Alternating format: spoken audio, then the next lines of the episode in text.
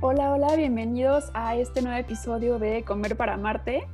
El día de hoy estamos eh, muy emocionados porque vamos a platicar de un tema que creemos que es muy cercano a todos nosotros, los que nos escuchan. Em, y bueno, este tema, en este tema queremos platicar un poquito de las redes sociales. Y para ello vamos a hablar de un documental que está en Netflix que se llama El dilema de las redes sociales, en el cual se explican diferentes temas sobre la influencia de las redes sociales en nuestro día a día, eh, la dependencia a las mismas, cómo pueden ser una adicción.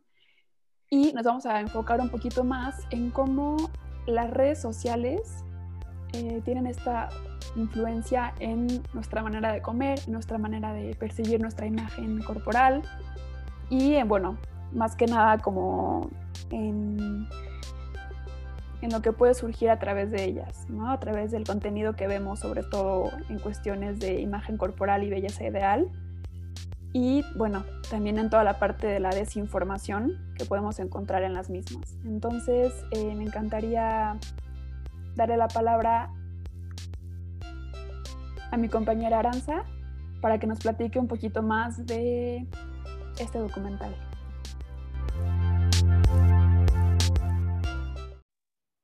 Sí, Gaby, sí, creo que es muy, muy importante tomar en cuenta esta, pues esta cuestión de las redes sociales que pues además en estos momentos que vivimos los tenemos todo el tiempo y es nuestra forma de comunicarnos en el día a día, ¿no? Y no sé, yo resalto mucho la, parte que tú comentas de, de acuerdo a la percepción, ¿no? De nuestra imagen corporal y todo esto. Un aspecto importante del documental creo que es lo que nos enseñan en cuanto a la dismorfia de Snapchat, ¿no? Esta, esta dismorfia la, la describen como no sé, la forma en la que tú posteas fotos y no, no es suficiente con tu apariencia, apariencia física natural, ¿no? Sino que pues esta presión social te conduce a, tener estas como, no sé, como intentar ser alguien más, ¿no? Y, con, por medio de filtros o por medio de mil cosas, este, tratar de ser algo que no eres, ¿no? Y entonces e, en esta cuestión la dismorfia se, caracteriza por tú percibirte de una forma en la que no te gustas, ¿no? Es como, que yo me veo en el espejo y es como, ay, es que tengo las orejas muy grandes o tengo no sé qué, mil cosas puedes decir, pero que en realidad tiene que ser, es una cuestión de percepción, ¿no? Entonces, en esta, desde esta línea de pensamiento, pues es como la forma en la que tú te percibes, ¿no? Y de alguna forma vas desarrollando tu identidad entonces, lo que vemos en las redes sociales es esta cuestión de que ves eh, modelos con tallas mínimas y que tú piensas que eso es lo que debe de ser correcto y como tú debes de verte, ¿no? Entonces aquí empieza todo este cambio que, pues que puede ser dañino para tu personalidad, para tu esencia, para la forma en la que te conduces en la vida. Entonces creo que eso es muy importante dentro del documental. Excelente, Ari súper de acuerdo contigo. Este, pasando ya a otro tema. Bueno, en el documental sale una frase que dice que solo hay dos industrias que le llaman usuarios a la gente que consume, ¿no? Este, sus productos, que son las drogas y las redes sociales, ¿no? E incluso eres un usuario de Instagram y la manera correcta de referirse a una persona con alguna adicción a una droga es usuario, ¿no? Entonces me parece curioso que haya esta como relación en las palabras, en los términos. Y pues justo, este, el documental ah, toca el, el tema de las adicciones y cómo las personas se pueden volver adictas a las redes sociales justo porque al abrir tu Instagram, al abrir tu Facebook, em, liberas dopamina, ¿no? Y justo el estar viendo estas publicaciones y este bombardeo de información está conectado con tu em, sistema dopaminérgico. Entonces, pues es muy fácil crear esta dependencia a las redes, ¿no? Y por eso todo el tiempo queremos agarrar el celular y checarlo, aunque ya lo hayamos visto hace dos segundos, literal. También quería comentar acerca de las implicaciones que esto tiene cuando tenemos, bueno, la gente desarrolla un trastorno de la, conducta alimentaria. Es curioso que las personas desarrollen esta adicción y que esta adicción sea lo que provoque el trastorno, ¿no? Entonces imagínate ser adicto a lo que está causando tu problema, ¿no? Tienes un problema con tu imagen corporal, tienes un problema con compararte con los demás y te vuelves adicto a abrir estas plataformas en donde puedes, en donde estás viendo constantemente a personas más delgadas que tú, personas más bonitas que tú, que se alimentan mejor, que tienen una dieta perfecta, y entonces eso lo único que hace es hacerte sentir mal contigo mismo, ¿no? Y pues de alguna manera propicia a que sigas teniendo este trastorno. No sé qué opinen ustedes al respecto. También creo que todo esto es, o sea, como que la persona no se da cuenta que ella misma está alimentando como esta parte negativa, ¿no? O sea, es algo que pues ya lo tenemos, o sea, como, o sea, muy dentro de nuestra vida diaria y es algo como tan común el uso de las redes que a veces no nos damos cuenta que pues tienen como este lado negativo y que, o sea, que puede llegar a afectar y que a veces nosotros mismos somos lo que propensan más este problema.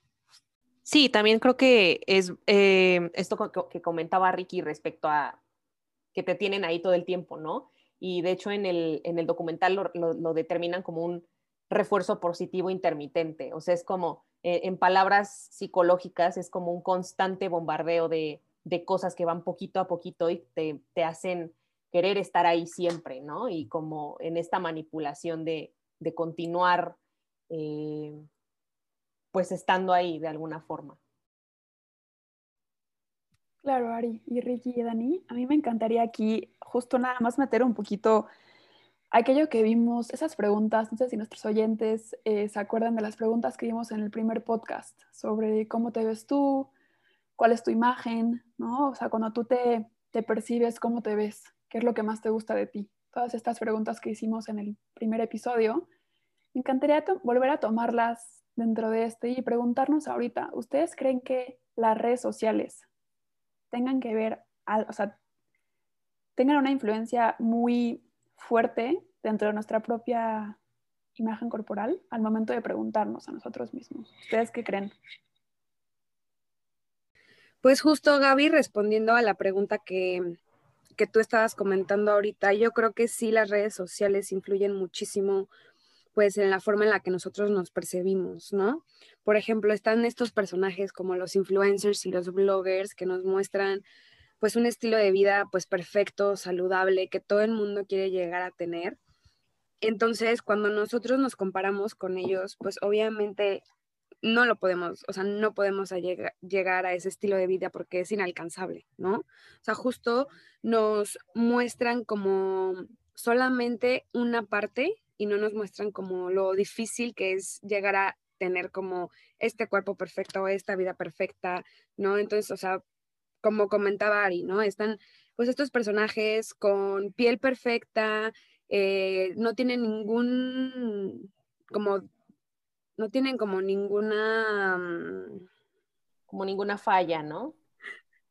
Ajá, ninguna falla, ninguna imperfección, ¿no? O sea, tienen, no, no tienen nada de grasa en su cuerpo, no tienen ninguna celulitis o estrías ni nada de esto, ¿no? Entonces, justo siento que sí influye muchísimo y creo que también la población de los adolescentes son las que están más en riesgo, ¿no? Justo están en esta etapa de desarrollo donde pues sus cuerpos todavía van a cambiar muchísimo.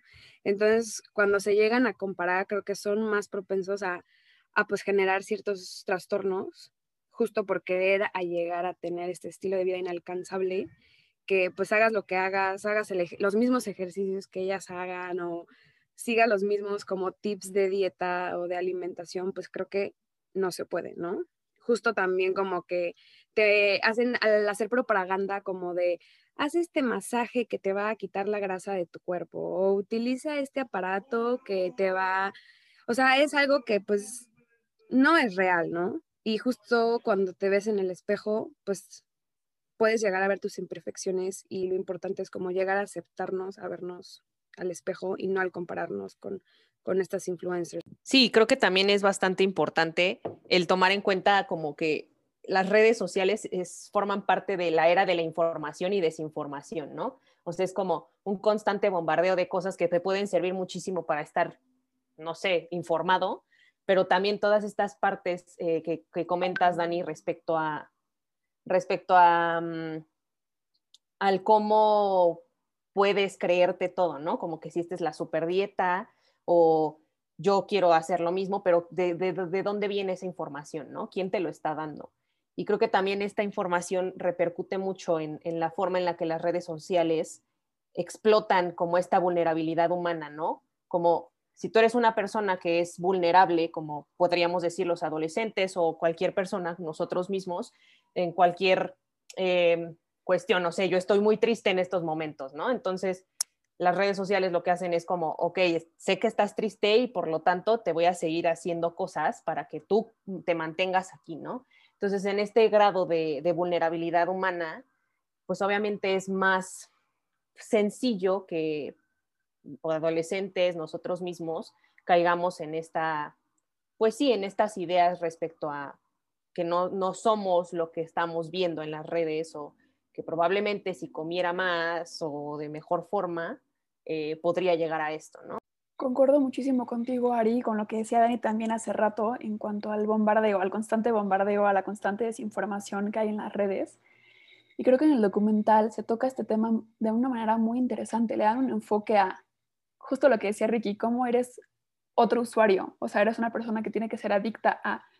Y lo que hacen las redes es que empiezan a, como lo explican mucho mejor en el documental, pero dicen que van como evaluando qué tipo de posts ves, qué tipos de videos ves, qué tipo de cuentas sigues y a partir de eso te empiezan a mandar extrañamente, no sé si a alguno de ustedes le ha pasado, a mí me pasa siempre, em, que es pareciera que nos oyeran, ¿no? Que hablas de un tema, ves una foto, eh, sigues ciertos tipos de cuentas, por ejemplo, vamos a hablar de lo que decía Dani de las influencers, ¿no? Yo sigo a una influencer que hace muchísimo ejercicio, que me encanta, eh, y entonces eh, las redes sociales, como que el sistema sobre el cual trabajan estas redes, eh, empieza a almacenar todos mis datos, todas las cuentas que sigo y empieza a crear publicidad que tenga que ver con lo que estoy viendo, con lo que estoy consumiendo en las redes sociales. Entonces es muy, muy importante que como, pues sí, como al estar tan vulnerables y al estar nuestra información tan en las redes, eh, creemos que es súper importante que no estamos diciendo que que, dejan, que, que, borren sus redes, sino que eh, empiezan a cambiar a lo mejor las cuentas que siguen, eh, a lo mejor empezar a ver otros videos que para ustedes sean más nutritivos y que les gusten mucho más, en lugar de que los inciten a compararse. Y justo, Gaby, este, me encanta lo que dices de, del algoritmo y cómo, bueno, a mí, ya a mí me gusta mucho cómo jugar con el lenguaje, ¿no? Y cómo mencionas las redes, que al final es una red, ¿no? Que te atrapa y no puedes salir y como lo que más como te causa daño, lo que, cual, lo que más te causa inseguridad es lo que casualmente más te aparece, ¿no? Entonces, pues sí, la recomendación, justo como decías, Gaby, no es que cierren sus redes sociales ni que se alejen de todos, porque esa no es, sino que tengan un poco más de conciencia al usar las redes sociales, ¿no? Si ven un post que les causa inseguridad, decir, bueno, esto no me gusta, eh, me estoy sintiendo mal conmigo mismo, y incluso está la función de decir, ver menos cosas como esto, y picarlo, ¿no? Y decir, no quiero acercarme a estas cosas, y seguir cuentas más positivas, más nutritivas para ustedes, y sí limitar un poco el tiempo que están metidos ahí. Sí, justo como dicen, o sea, no solamente ver el lado negativo, ¿no? O sea, en las redes creo que también podemos encontrar bastante información, pues que es buena, ¿no? Y que pues nos ayuda también a trabajar en toda esta parte de nuestra imagen corporal, nuestra autoestima y en querernos a nosotros mismos, ¿no? O sea, no fijarnos solamente como en este lado de la moneda, sino aprovechar a las redes sociales que también tienen muchas cosas buenas que, que brindarnos, ¿no? Y justo saber, verificar de dónde viene la información que estamos leyendo, que no sea de una influencer porque de un tip que te está dando, sino de alguna nutrióloga o de alguna persona que, que sepa de esa información, ¿no?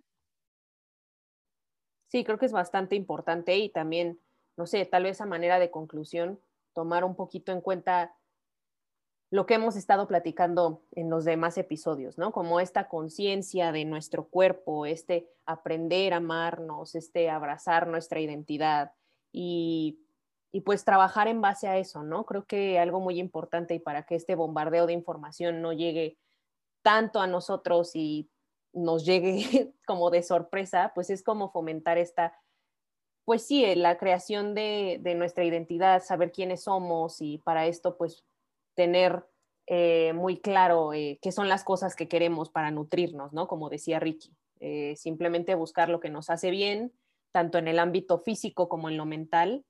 Y pues nada, pues comentarles que este justamente es un espacio donde se puede fomentar esta enseñanza respecto a la información correcta, ¿no? Entonces, eso es lo que queremos hacerles llegar a ustedes y que mejor que, que lo puedan tener.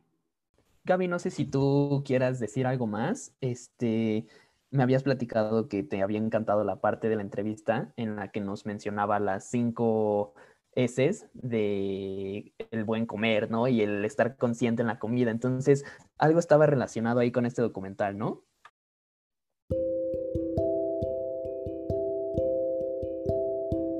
Claro, Ricky, muchísimas gracias. Este, creo que justo con el documental y lo que hemos comentado todos es que nos hemos vuelto tan dependientes al teléfono, tan dependientes a las redes que incluso cuando comemos, que es un momento en el que deberíamos estar eh, sin distracciones, sentados, sonriendo eh, y sin prisa, ¿no? que eran como unas de las eses que nos comentaba Aranzazu el podcast pasado, em, justo uno, una S muy importante es sin distracciones, ¿no? Entonces yo los invito hoy a que en sus casas, en sus trabajos, donde quiera que se encuentren los que nos escuchan y aquí mis compañeros, este, que intenten hoy o una vez a la semana como práctica, ¿no? Yo sé que no es tan fácil dejar el teléfono al lado, pero intentar de verdad estar conscientes de lo que estamos comiendo, saborear nuestra comida, sonreír, disfrutar el momento presente con nuestra familia o con nosotros mismos si estamos comiendo solos, ¿no? Entonces, los invito justo a que dejemos el teléfono a un lado, lo, apaguemos, lo pongamos en modo avión o alguna cosa y, podamos eh, conectar con nuestra comida y con nosotros mismos. Bueno, pues ya ahora que tienen pues todas las recomendaciones, invitamos a que las sigan. Cuídense mucho y coman rico. Nos vemos, gracias. Gracias.